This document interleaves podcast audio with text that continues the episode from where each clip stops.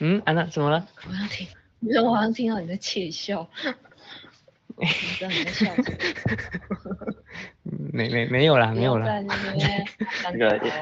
要闭麦了，闭麦了，快倒数。然后闭麦，好，闭麦闭麦闭麦。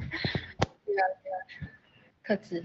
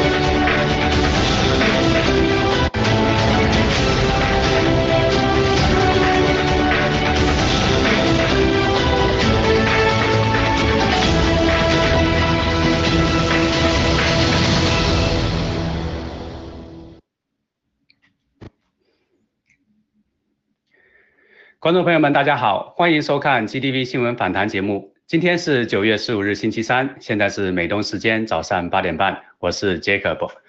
首先，我们来看一条中共国新闻：盗国贼黑手伸向墙内老百姓的养老金。中共新华社九月十五日消息称，中共国有银行旗下的理财子公司已经获批开展养老理财产品，目前已经有十一只公募养老基金新产品进入发行期。表明中共通过数年布局，已经开始把黑手伸向百姓的养老钱。公开信息显示，已有多路资金正紧盯墙内养老投资基金。目前，中共参与公募养老基金发行的公司分别是华夏安银、新政全球、嘉实安康、泰达红利等。而且，中共要把养老金投资作为未来经济的第三支柱。众所周知。国内疫情导致经济持续下滑，已经两年多的时间。国内贫困人口不断扩大，很多人早已经无力缴纳养老社保费用。王岐山所说的“老百姓要吃三年草”，其实已经不是空穴来风。新华社报道中明确告知，自二零二一年九月一日起，职工退休一年内需要重新进行退休资格认证，否则养老金将自动暂停发放。此举意味着将产生更多的官僚和腐败，更多的打击报复和行贿受贿，更多的冤案和上访。但是呢，面对即将亡党亡国的中共，盗国贼已经不顾一切。接下来是国际方面的消息，台军成功进行三十七号汉光军演。台湾中央社报道，台湾军队启动了年度汉关三十七号演习，时间从十三日到十七日，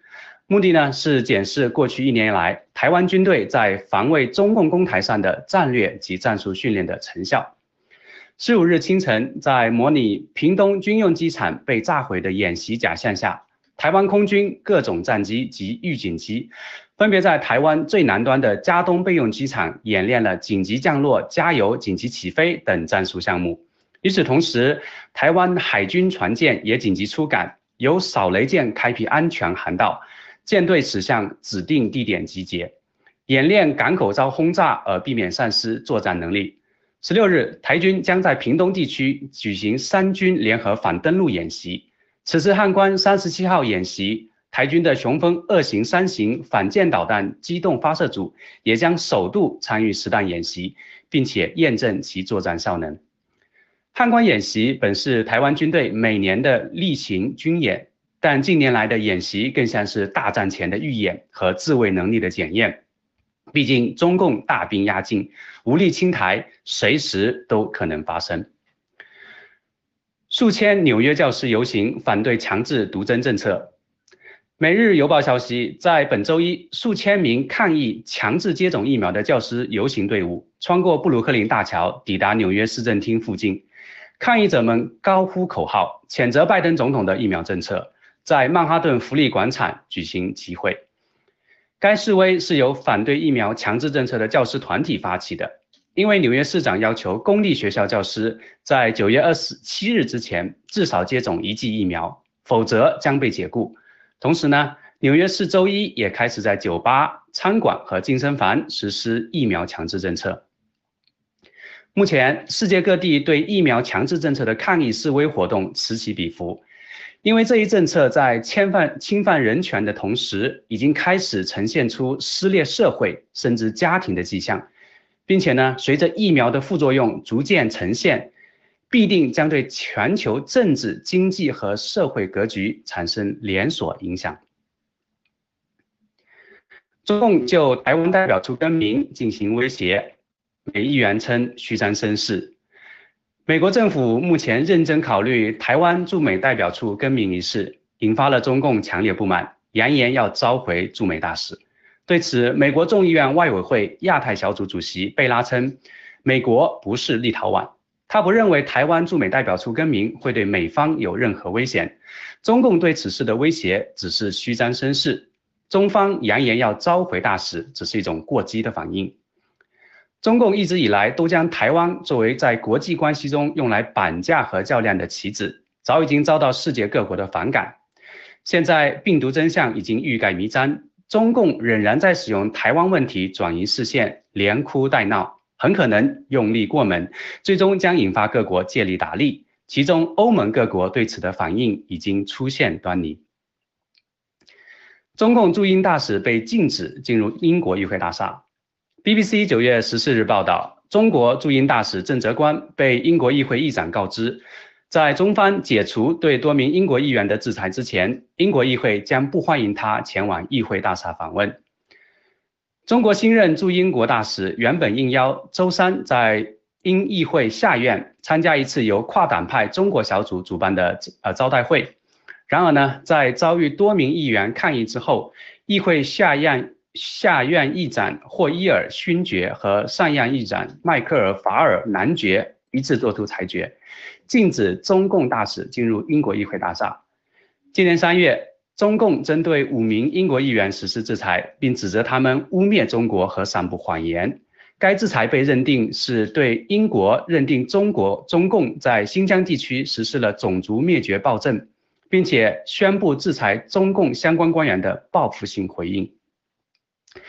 中共制裁名单上的英英国议员加尼表示，制裁英国议员是对英国议会和民主的直接攻击。他对议会禁止中共大使入内这一史无前例的决定表示欢迎和支持，这捍卫了英国的尊严。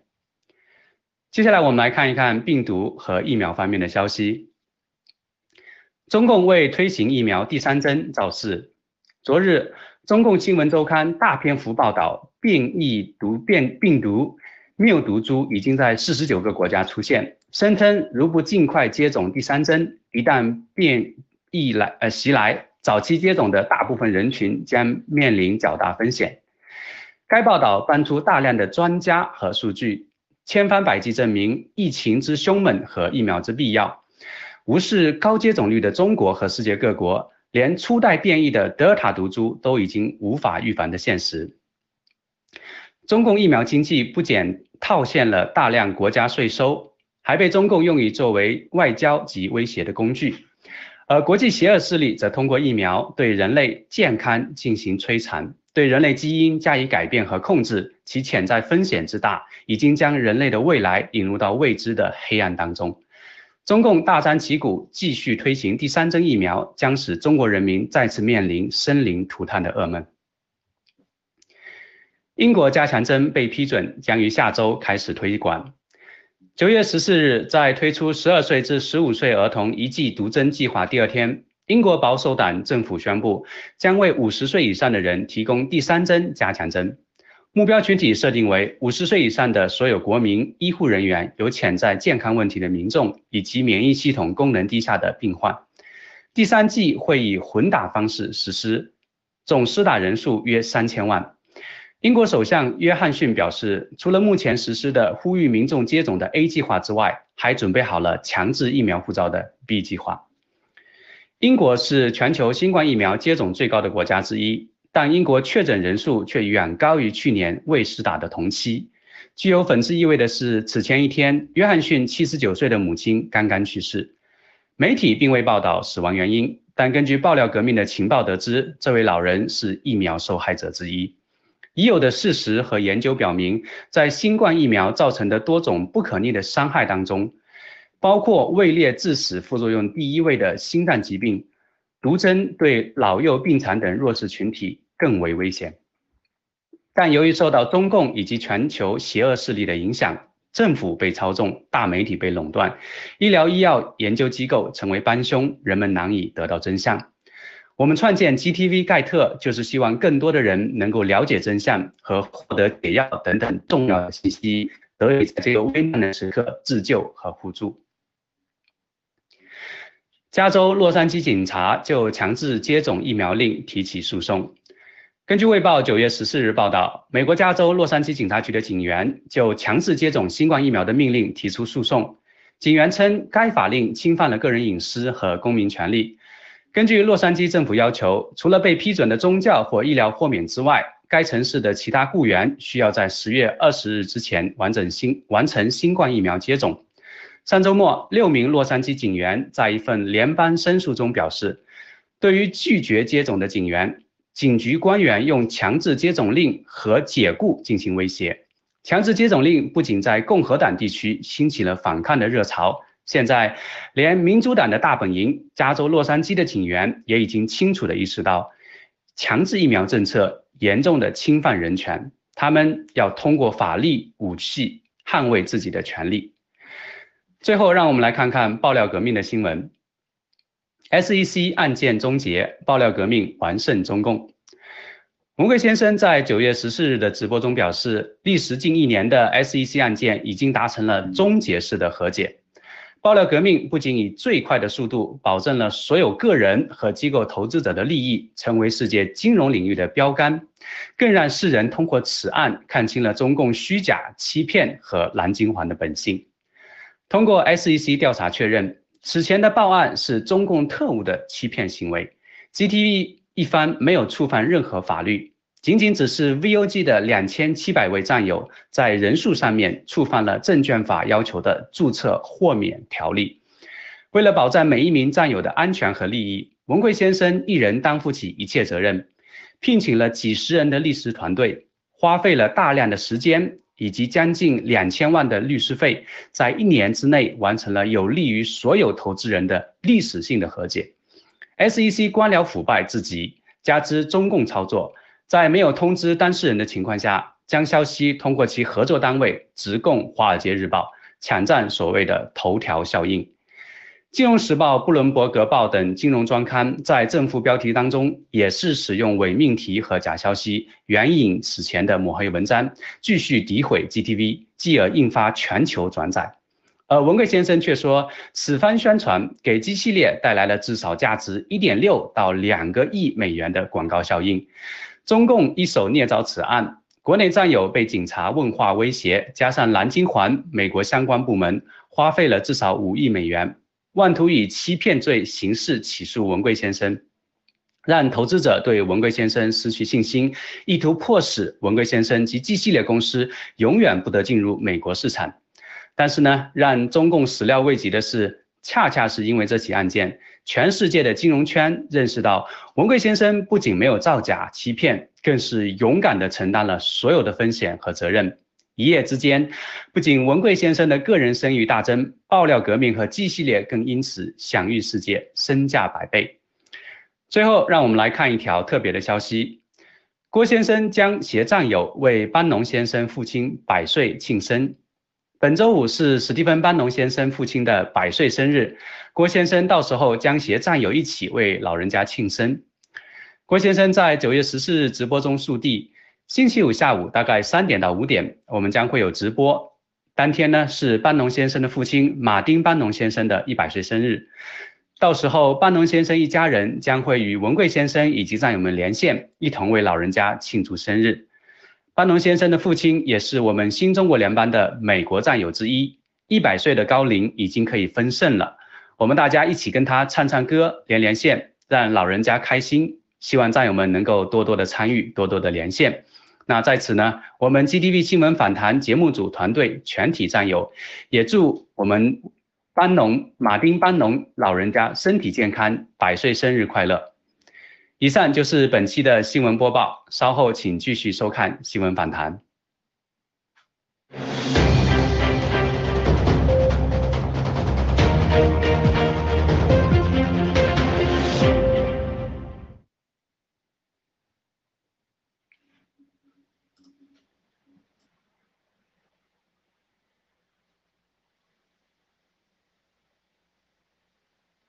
呃，艾米丽有艾米丽，声音。你这边没有声音。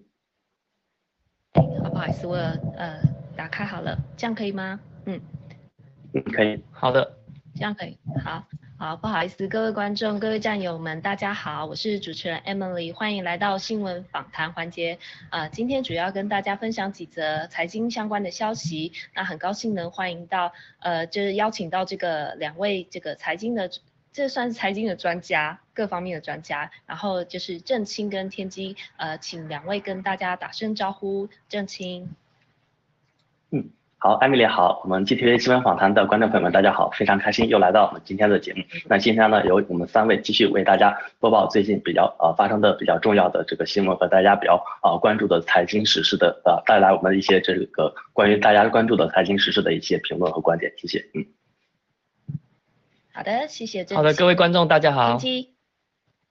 好，各位观众大家大家好，我是天机，那也很高兴就今天又来到这个节目，那我希望就是以最专业、最快速的方式来来时评一下最近发生的大事。好，谢谢。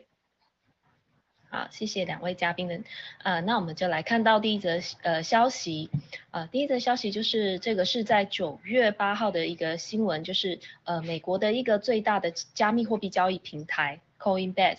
它在今年六月呢就发表对外发表了一个借贷的这个服务，它让在他们平台上面的这客户呢可以出借自己的一个资产，那我想就是拥有加密货币的这些用户，他会提供这个出借者呢百分之四的这个年息。那呃这个加密货币的这个年这个借贷的服务呢，当初只有开放某一些货币申请。但是它没有正式上线，也就是它其实在呃事先呢有跟这个 SEC 做汇报，但是后来呢，他接到呃这个收到了这个 SEC 的这个提告的通知，啊、那这个 SEC 他们给的这个理由是因为他认为这个借贷是属于证券，然后呢，但是 Coinbase 他们认为说这个不是投资契约或者是一个票据，那客户他也不是投资某一个专案，所以认为说他们出借的这个。不仅是呃出借平，就是这个平台出借他们自己的这个呃加密货币，呃，不仅支付利息，也是确保客户他自己的本金是安全的。那就是因为这个争议呢，然后呃两边呢就呃有这样子的一个这个法律的可能会有这个公反。目前的话就是呃只是一个提告的通知。那呃如果他不改善的话，那 SEC 就会对这个 Coinbase 呃做出这个法法律相关的这个提告。那么呃想请问一下天机，就是这个 SECR，它把这个借贷。就是加密货币的借贷，就是定性成了这个证券，呃，这个方面是呃根据什么样子的法条做这个立基点吗？它是合理的吗？啊好，谢谢 Emily。呃，因为这部分的话，美国它这方面，我相信他们是还没有相应的法法律跟法规去定义这个东西，所以说他们就是是呃率先的事先的就先先做出警告，还有提告通知。那其实这个很多时候就是我们看到新闻画面的时候，有有时候是雷声大雨点小，它真正的含义是可能要跟 Coinbase 进行和解动作。那和解的话，那那可能就是又又要打法律战。那这个就是一个一个契机。好，那这个这个契机的话，我们又牵扯到，就是我们昨天很高兴的，我们 GTV 通过了这个呃跟 SEC 达成和解。呃，记住哦，是 SEC 跟我们和解，不是我们跟 SEC 和解，是 SEC 跟 GTV 和解哦。对，那这个时候呢，就我们就是会看到很多的报章杂志，就是尤其是华尔街日报，直接说什么 Miles Gore 就是要罚了这个五五点多亿。对，这个是完全完全那个完全完全子虚乌有的事情。那其实重点是什么？重点是很多人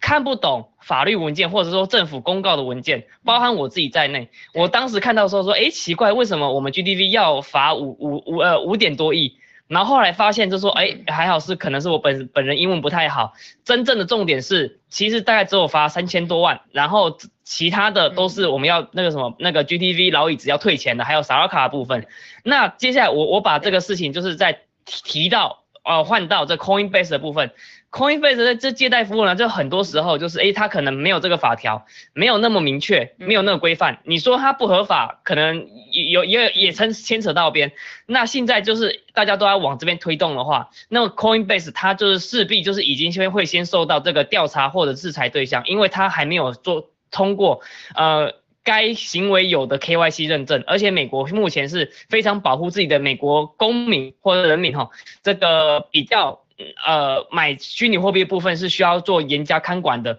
所以他们在这个部分说说 OK，那可能就先做，那之后可能再做一个呃和解的动作，或者说是罚款的动作。那当然了，这个 Coinbase 还会可能还会继续下去。那么我深信啊，这个最大的还是我们那个洗联储的部分，因为我们洗联储都已经把这个呃最严重最难的部分都已经做完了，尤其是这个严严格的 KYC，而且防洗钱的部分都做完了，所以我相信这个呃最后的比较好的部分都是那个。洗脸组，谢谢。嗯，好，谢谢天机。这个呃，就是就你刚刚所说的，就是说它这个法条其实是还没有这个呃相关的一个呃跟这个加密货币有相关的这个法条的这个出台，但是它已经就是认定说它是一个呃这个证券。那我想说，它可能就是很像这股市当中的一种呃借券的这种交易，那它也是提供了一个相应的利息，所以它可能是用这个。哦，去去把它就是反反映到就是说类这种加密货币的这个形态，对。那您刚刚有说的没错，这个 SEC 它它这个它这个罚款在这个媒体上面做的这个造假的宣传，既然这个是一个和解金，它却把它说成是一个罚款，对。那我觉得这个就是给这个我们文贵先生泼一个脏水。那我觉得这样的行为真的是非常的可耻。那么想请问一下这个郑清，那既然我们就是如果这一个呃 Coinbase，因为它是一个交交易所啊，加密货币的交易所，那我们自己的这个喜马拉雅交易所呢，呃，里面有我们的喜币嘛？那如果说我们的交易所未来在美国也拓展了这样子的一一个业务，那这个事件呢，呃，不论是这个和解还是走上了这个法院。对我们这个洗币有什么样的利弊吗？或者是说，哎，未来它可以提供，就是我们这样这个一个法律的这个呃对照或者是一个资讯吗？嗯，好的，非常感谢主持人艾米丽。那首先想和啊大家先讲简单讲解一下，那什么是加密货币的借贷项目？那其实现在的这个加密货币的交易所。店已经不仅仅说是一个呃完成交易的地方，一个场所，已经变成了一个集交易和银行包括资金存储为一身的这种嗯比较大的金融服务机构啊，这个是非常夸张的，而且我非常相信我们的观众所有人在这一生当中肯定都会在未来去使用加密货币平台的这些，比如说啊。金金融借贷之类的这种金融衍生品的服务，这个是一个大势所趋。那在呃本次这个事件上呢，就是因为其实 Coinbase 它会和美国 SEC 有直接的沟通渠道。那当时他在啊计划正式推出这个借贷服务的时候呢，就和 ICC 先去沟通了这个问题。那结果呢，呃，这没成想就是遭到 ICC 的反对。但实际上，其实现在已经有非常非常多的加密货币，尤其是一些啊历史比较久的，然后比较大型的加密货币交易所，他们就已经。推出了很多很成熟的这种借贷项目，那借贷项目呢，有的就是用户和用户之间的，那通过彼此之间的借贷，比如说我抵押这个比特币，然后我去取得一些这个呃它的稳定币，比如说 USDT 或者 USDC，然后这这个抵抵押借贷来的钱，我又可以去增加杠杆，我去做多做空这样。啊，那有的是可能是平台和用户之间的这个抵押借贷，那我就把资金抵押给平台，平台支付利息，那呃 Coinbase 它。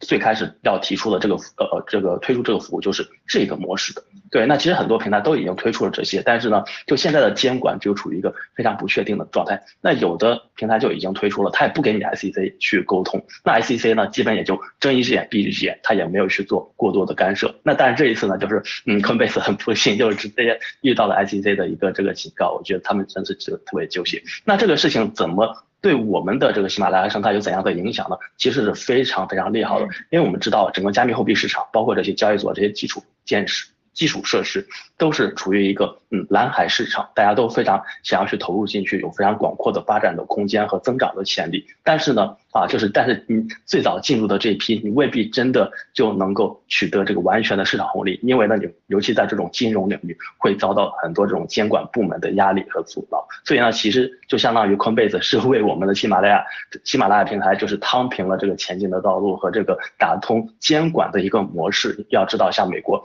也是处于这种呃案例法的这样的一个状态，所以之前的这些呃判例呀，包括之前的一些政策和执行，都会影响后续的这个模式的推出。所以呢。当整个前，因为前面这些加加密货币交易所和监管模式的互动呢，就可以为我们后面的呃这个呃喜马拉雅体系的这个新的业务的推出提供一个非常好的这个范例，以及打通非常好的模式，我们以后就可以照着这个模式去前进，然后去啊急速的发展我们延伸的一个啊这个金融生态。嗯，谢谢。啊，好，谢谢郑清，我的理解也是这样子的，呃，那么就是说，不论说这个这个他把加密货币定性为是证券还是货币，其实对我们呃来说是没有任何的影响，意思是这样吗？啊，当然对我们是有影响，但是呢，随着这个双方的一个互动，会为这个监管的模式打通一个这个啊这样的一个就是这样的系统性的管理方式，就是你哪些可以做，哪些不能做，哪些地方哪些业务可以走到多远，这个就是不需要再去重新去拉扯，重新去啊协商谈判，这个就为我们提供了一个非常好的一个就是节约发展的时间和这个政策性的试错的这个空间，谢谢。嗯。谢谢。那其实我还有一个呃，关于就是说它这个借贷，就是说我们之前呢有谈到，就是在 H coin 的呃这个叫做什么呃，我们去抵押贷款的这个问题啊。那如果就是列为这个证券的话，它会影响我们去去做这个抵押贷款吗？嗯，如果真的是把这种啊呃加密货币的一个啊衍生业务，就是这个抵押贷款的衍生业务就。完全列就是视为是正确，而且通过它的这个监管的啊历史，发现它对这个这个监管是非常严格的啊。比如说有的平台它直接就推出这个功这个功能，那就直接被处罚的很严重。那这样的话，如果我们要推出这个，我们必须要积攒更强大的政策的实力。什么实力呢？就是牌照。啊，我们要取得这个相关的牌照。那有了牌照以后，那其实会让我们在这个市场当中发展的更强大。因为嗯，很多这种平台它没有这个平这个牌照，所以做不了这个抵押交易。那所以要做这个抵押贷款和这个衍生的这种呃杠杆交易，就必须来我们这些有资质的平台啊。所以这个也是一个就是这种好消息。总归就是对于这些创业者和对于这些平台的建立者而言，我们需要的是一个政策的确定性。那你越早推出这种，你比如你是第一个吃苹果的人啊，第一个吃螃蟹的人，然后啊这个也不知道监管部门的态度，你就要承担这个监管不确定带来的一个风险啊。但是如果这个已经确定的话，就给我们带来非常好的一个这个发展的这样的一个空间。嗯，谢谢。好，谢谢两位讲的真的非常的好，非常的详细。我觉得，呃，这个部分两位已经回答到大部分这个战友的可能对这个呃未来这个喜喜马拉雅交易所还有喜币的这个疑问。那么，呃，我们进入到下一则消息，呃，另外一则是呃在在韩国啊，他们加强监管了加密货币，然后根据这个金融时报的报道，呃，韩国的金融服务委员会他们在九月二十四号说。呃，他们日前宣布九月二十四号就是外国还有本地交易所他们注册合法交易平台的最后的这个期限。然后呢，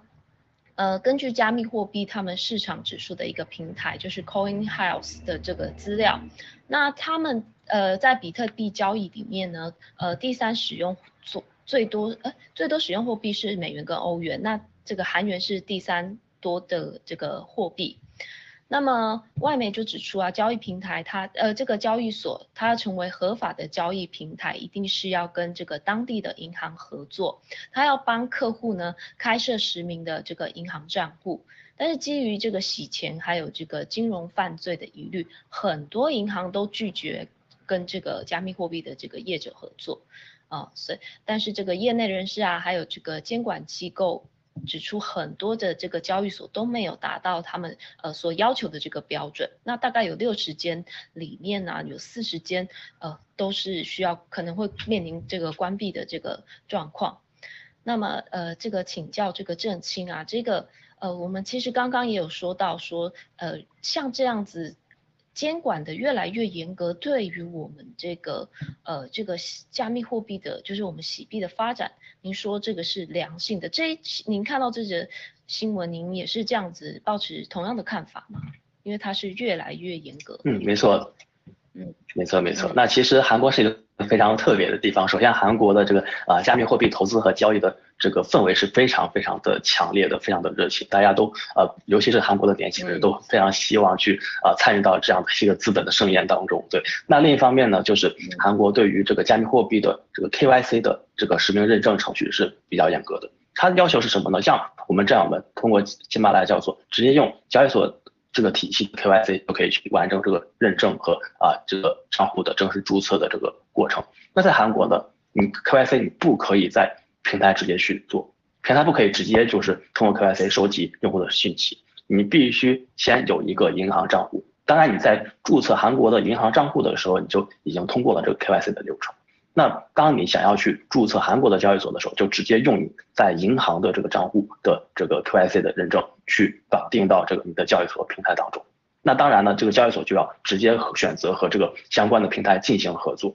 啊，然后然后会获获得这个允许，然后获得相应的这个这个资讯的一个通讯啊这样的一个情况，所以就变得说，那现在呃韩国是越发的收紧了这个关于交易加密货币交易所的这种政策。所以变得说，交易所一定要和银行做好合作。那银行为什么相信你？为什么觉得说你这个交易所值得信任？OK，那你必须有非常强大的资质，你有，而且你要有历史啊，这个才会跟你合作。就造成了韩国非常多的小的交易所就开始面真正面临这个灭顶之灾，就不知道何去何从。而很多呃这个小平台的用户也就会选择，因为这些消息就把这个小平台的资金就撤出啊，可能会就是到一些这个大的平台上。这个其实就也是，虽然这个是韩国一个比较特别的案例，但其实验证了整个加密货币这个行业的一个发展趋势，就是往集中性的这种嗯大的平台去做这个头部的集中。那到底这个什么叫大的平台？那为什么大家信任你呢？其实非常重要的一点就是由于这些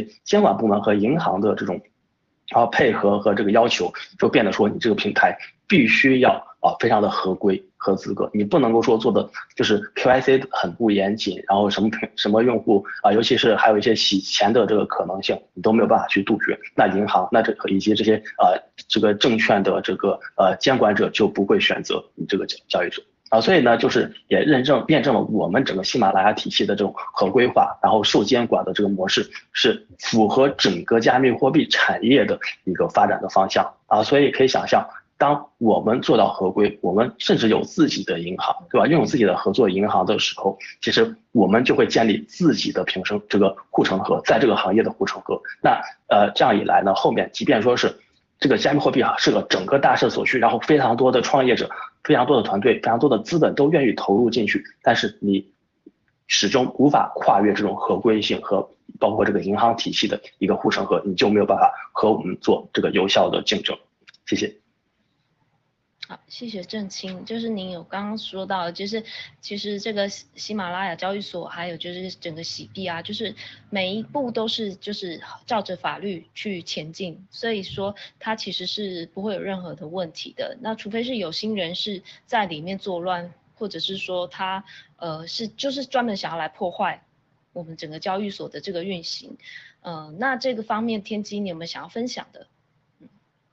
呃，我再延伸一下郑清刚所讲的，呃，所以说就是洗呃洗联储的话，就基本上或者说我们这个整个 G 系列就整就是一个业界上的标杆，不管是保护投资人啊，或者是说呃我们这个 KYC 的这个严格程度，就是也就是一定要在各国安全合法的程度，几乎都是个标杆。那我昨天又结合了这个郭先生讲的，之后全世界呃百分之五十到六十之间的货币都会流上虚拟货币，那么你想一下，这个百分之五十到六十的货币到底是？以现在来说的话，到底是多少万亿的 GDP？OK 吗？你就算 GDP 就好了，百分之五十到六十最终流向虚拟货币，那我们呃也不可能就全部都流向洗联储嘛。那可是我们洗联储又是一个业界的标杆，那么又有多少个？会流上许联储这边，所以我这边就让好观众好好自己算算，到底有多少？呃，我相信郭先生他在他直播的时候也有说过，说呃这个每年啊，那个每年全世界生产出来的 G D G D P 是大概是多少？那货币量是多少？那么如果说之后可我可能之后他没有说多长时候，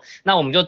打打个比方，二十年之后，我二十年算久了吧？二十年之后，那有多少个货币会流上这个虚拟货币市场？那二十年之后，你的洗币？我相信很多战友是拥有洗币的，或者说他们正想打算，就是说之后上市流通之后就打算买洗币。那么你想想看，这个洗币到时候会有多少钱？对，这个就给大家自己算算就好。那我相信这个你们可能边算都会边偷笑啊。我相信一一一定是会会这种结果的。谢谢。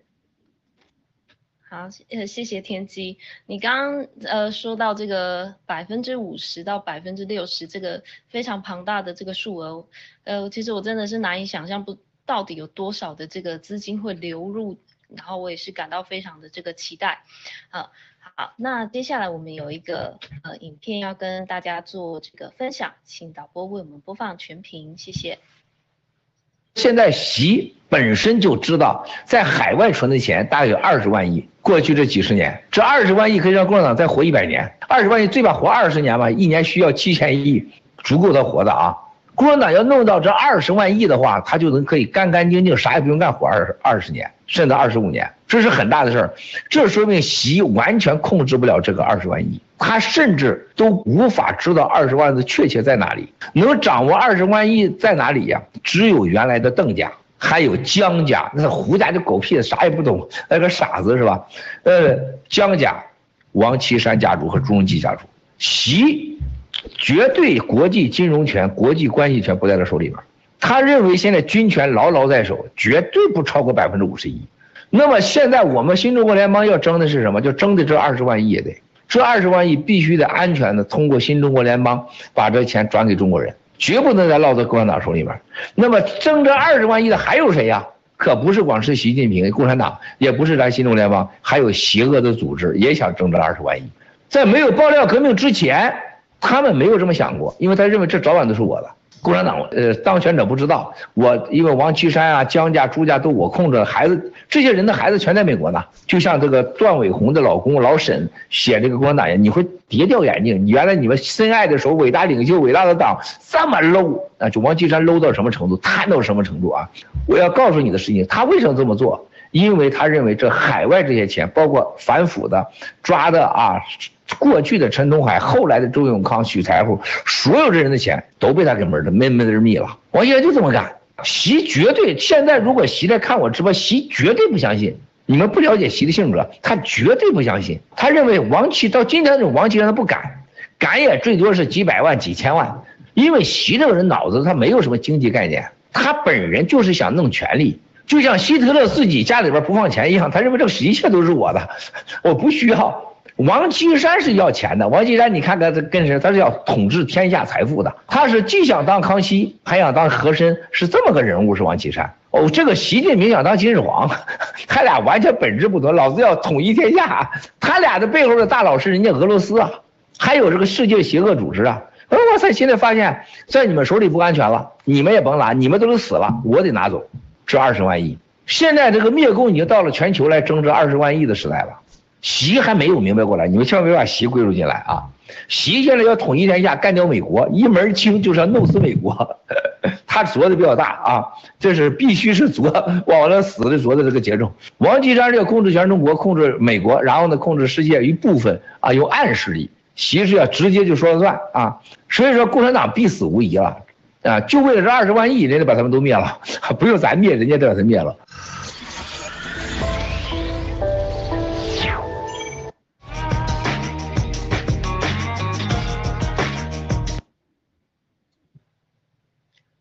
欢迎回来。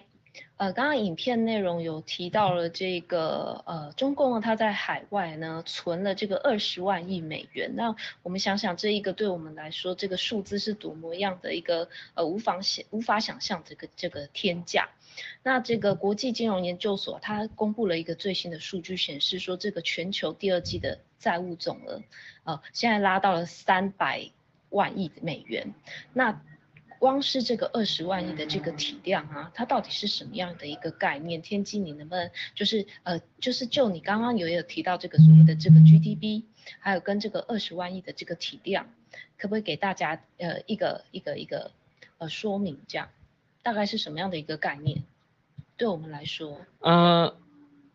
二十万亿就大诶，二十万亿，不好意思，这个可能要跟天那个郑清确认一下。我记得美国的一年的 GDP 全部加总的话，好像是十八万亿，是不是？这个可能要确定一下。然后中共国大概是十三万亿左右，那当然他们是灌水的数字。呃，这个的话，当当然，它它上它上面是说海外的资金，这个当然应该就是现金啦，就二十万亿，所以这个是非常非常庞大的体量，就是。那个一个国家这个赚这个不止赚了一年啊，因为人家是算 GDP 啊，可能还有一些债务或投资，对，呃加加总进去的，对，所以说人家现金二十万亿，可能就是呃打个比方啊，可能是美国可能集国家之力赚了十年，可能吧，我猜。就可能他都还没有在这么多现那个现现金庞庞大的量，所以说这个是非常非常可怕的。然后刚刚好那个影片啊，这个郭先生说，哎，这个某海外的邪恶组织也想争二十万，那这个到底是谁呢？这个这个让大家就好好想想了。对，这个邪恶组织呢，我相信呐，就是那个呃郭先生提过那个什么什么什么什么会的，对，那我这边就不多做说明了。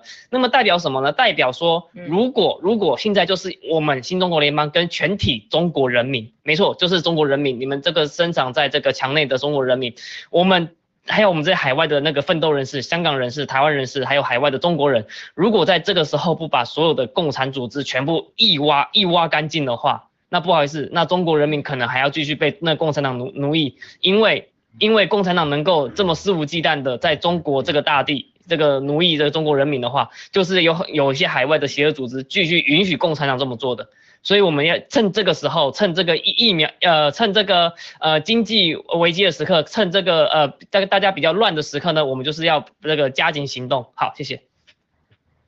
好，谢谢天机。对，嗯。呃谢谢您刚刚的这个解说。这个二十万亿的体量，这是搜刮了多少老百姓的这个资产，才然后所贪腐所得到的这些钱。那当然一定最后是要还给这个中国人的。那当然我们也看到，呃，中中共他自己就是一个邪恶的组织。那还背后如果还有一个更邪恶的组织可以去就是跟他互相撕咬的话，我觉得何尝不是一个好消息呢？那这个郑清你是怎么看一下他们这些这个？呃，这样的一个斗争，对，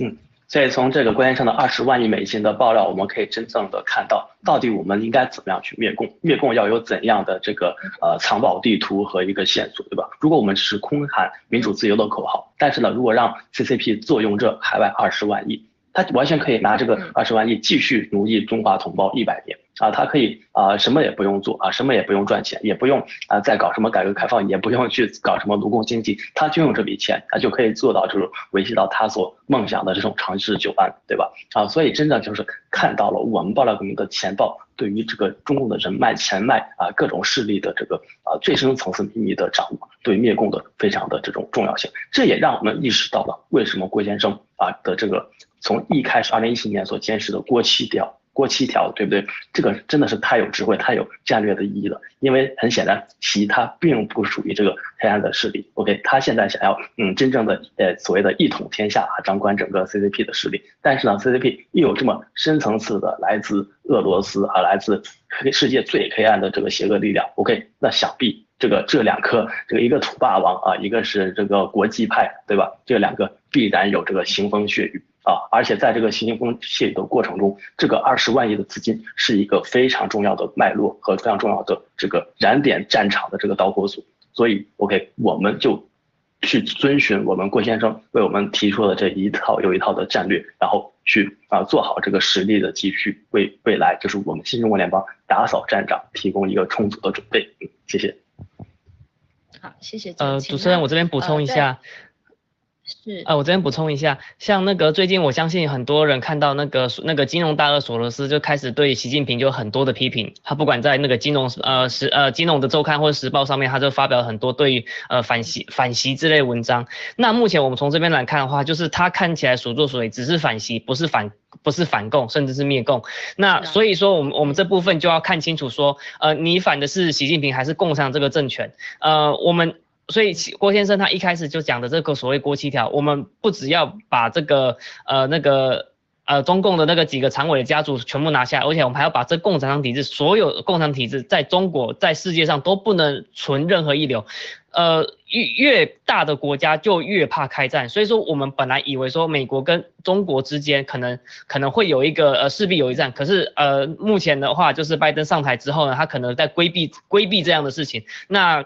他。他的所作所为可能没有之前那个雷根是这么有信仰，就是一定一定要灭掉苏共这么的呃强大的决心，所以所以说他所以说这这个也应乎了呃文贵先生说的呃民主党或者是拜登上台，他们只会伤共，绝对不会灭共，所以说这边的话我们也要就是让自己认知说，我们所有所有的时候我们没办法靠别人，我们只能靠自己。好，谢谢。好，谢谢天机。那呃，稍微整理一下两位所说的。那我们在想到说，就是呃，文贵先生在里面有提到，就是说，其实这个习近平他并不，并没有办法掌控这个这个二十万亿美元，是因为这个呃，这个手里有这些资金的人，呃，其实是其他的一个势力嘛。那呃，也就是说，文贵先生他爆出这个料以后啊，是。呃，会靠这个习近平的这一方的力量，然后去拉扯出一串新的名单吗？天机，嗯，呃，就像呃七七哥讲的嘛，其实也是我当初这个猜测，就是说，呃。中共有好几个家族势力，那当然这个也是因为上了七哥直播之后才比较清楚。中共家族有好几个势力，什么什么什么什么江家，什么温家，什么刚刚说的邓家，好好几个家族，朱镕基家族。那他们这些的话，都基本上有的斗来斗去，有的的这个结盟。那因为现在习近平他之前他这个所作所为，还有就是说呃完全领导，完全负责，那可能把还把这个呃还有香港的事情，然后病毒的事情，然后跟那个美国的那个。交涉的事情都是对于他们来说都是搞砸的，那这个时候其他的家族就势必不会让他继续下去，或者是说他们想要就是说，哎，可能跟。呃，国际的政治就是打好关系，说，哎，那这个我帮你们弄下去，那共产党这个继续存活下去，这样可不可以？那么如果说又呃，他们这些家族又继续蓝金黄这个外国的政治势力，呃，这政要，然后没有在在在做坚决灭共的动作的话，那么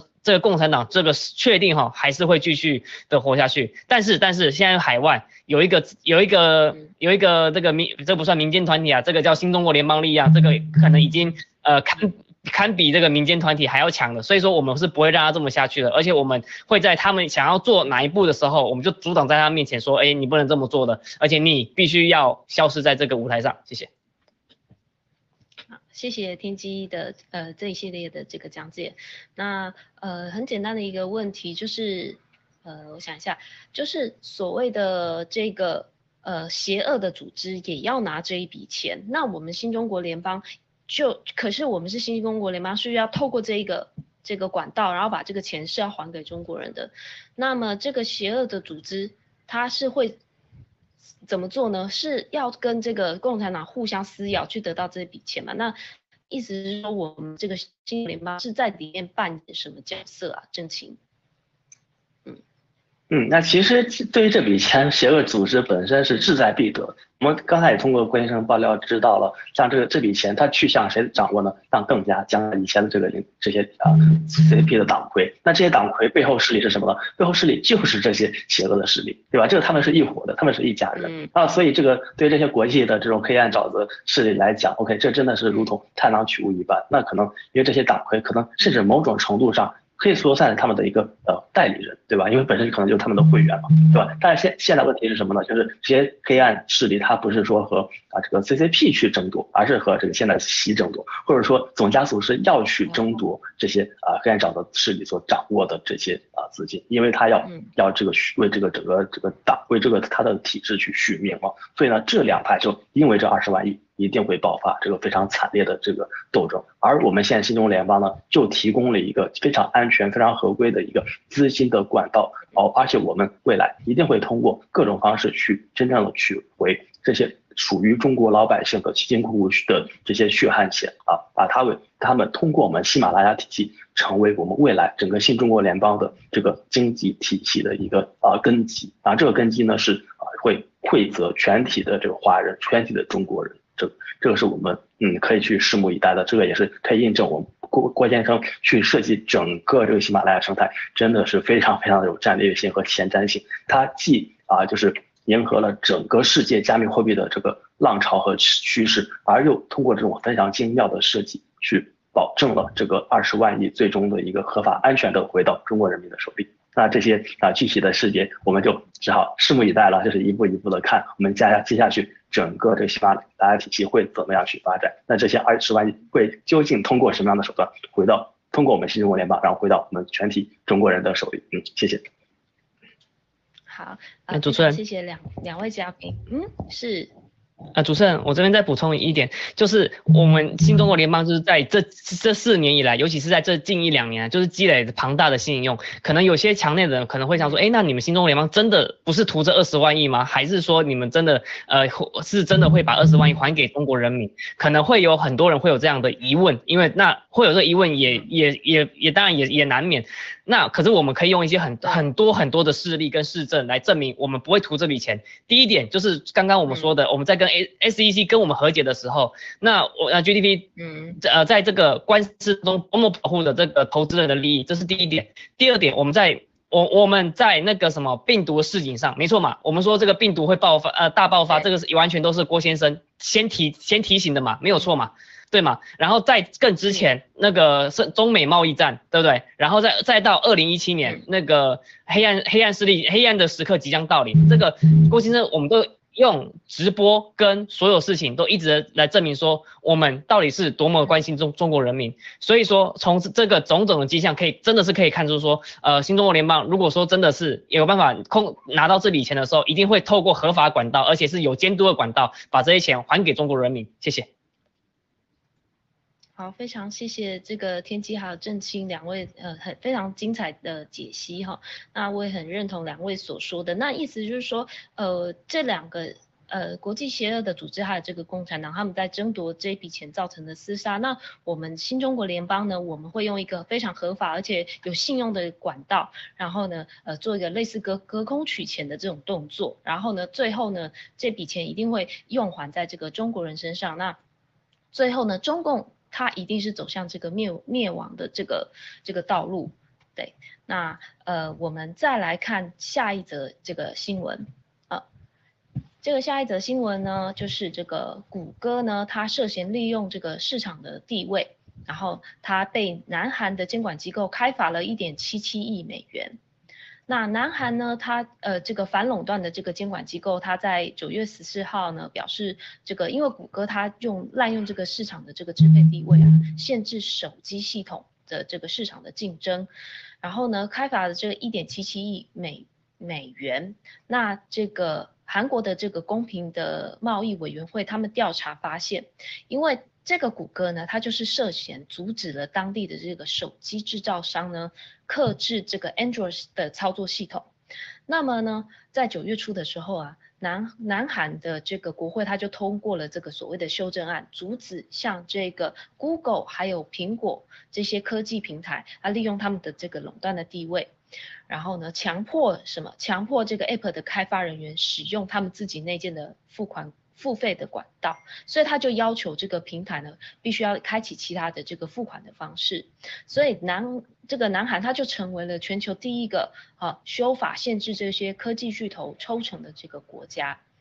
然后呢，呃，这个呢。呃，其中牵涉到了什么？一个叫做 AFA 的这个片段化协议，这个是跟这个系统开发有相关的一个协议。那么我呃网络查了一下，就是发现说过去其实这个 Google 啊，它因为这个垄断的争议，它其实有被欧盟、法国还有意大利等国家开发过。那这次很少见的就是说，这则新闻是看到亚洲国家它对像美国境内这样子的一个科技巨头做出这个开发的动作。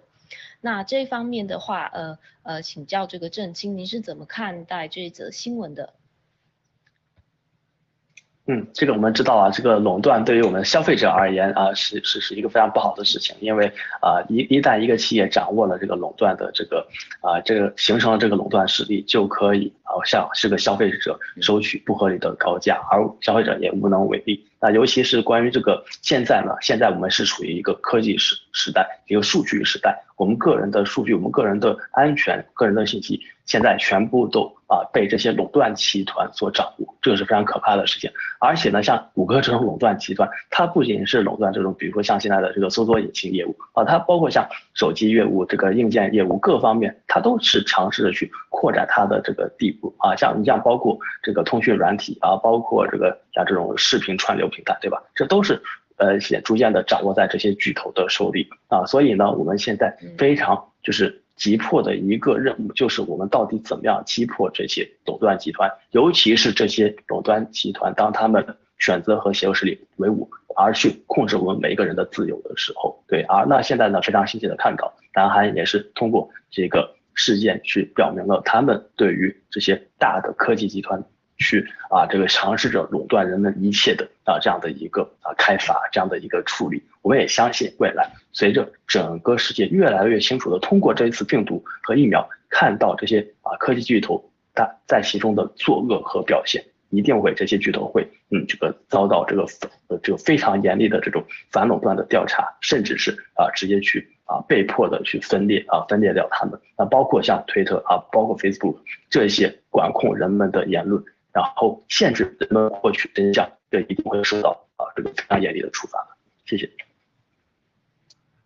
好，谢谢郑清。那呃天机呃，请你也分享您的看法。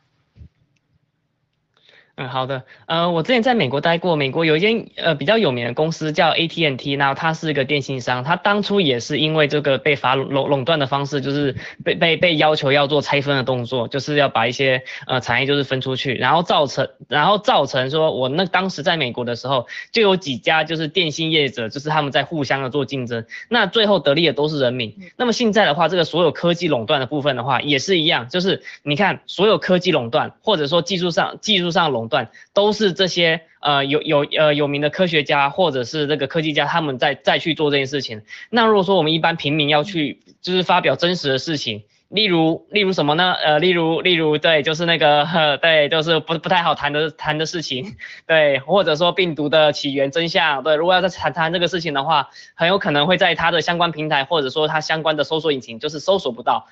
对吗？那如果说我们在谈这件事情的时候，你总要给我们谈谈的权利嘛？对吧？那我们我在我们的平台盖特，就是你只要没有违反什么什么恐怖或是种族歧视的言呃言论，虽然说我们不同可能会不同意你的观点，但是你还是都可以发表的，对吧？所以说这个就是如果说就是真的可以这样打打乱掉这个那个呃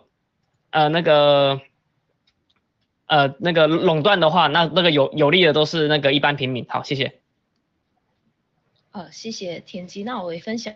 讲一下，那在台湾的消费者啊，这是根据这个呃手机的这个市场啊，因为我们使用这个 Android 跟那个 ISO，就是苹果的这个系这个系统，它的比例大概是五五波啦，所以它其实就是在这个如果要定义它为垄断的话，其实是有一个呃可能有相对的一个比较困难的部分，对。然后呢，这个呃这个在在这个南韩的话，它这个使用这个谷歌的这个系统是高达百分之九十七点多，是一个非常高的比例，几乎就是说呃完全的就是市市场就是必须要依照它提供的这个协议去进行。呃，所谓他他开了什么条件，你几乎都要就是配合他的意思。那如果我们再看到我们自己的这个盖特啊，还有这个呃现在有的这个推特跟脸书，其实他们呃不外不外乎也是占霸占着自己的这个就是占着自己有这个市场地位的这个优势，然后呢呃就是进行一些令我们匪夷所思的这个言论审查也好，还有什么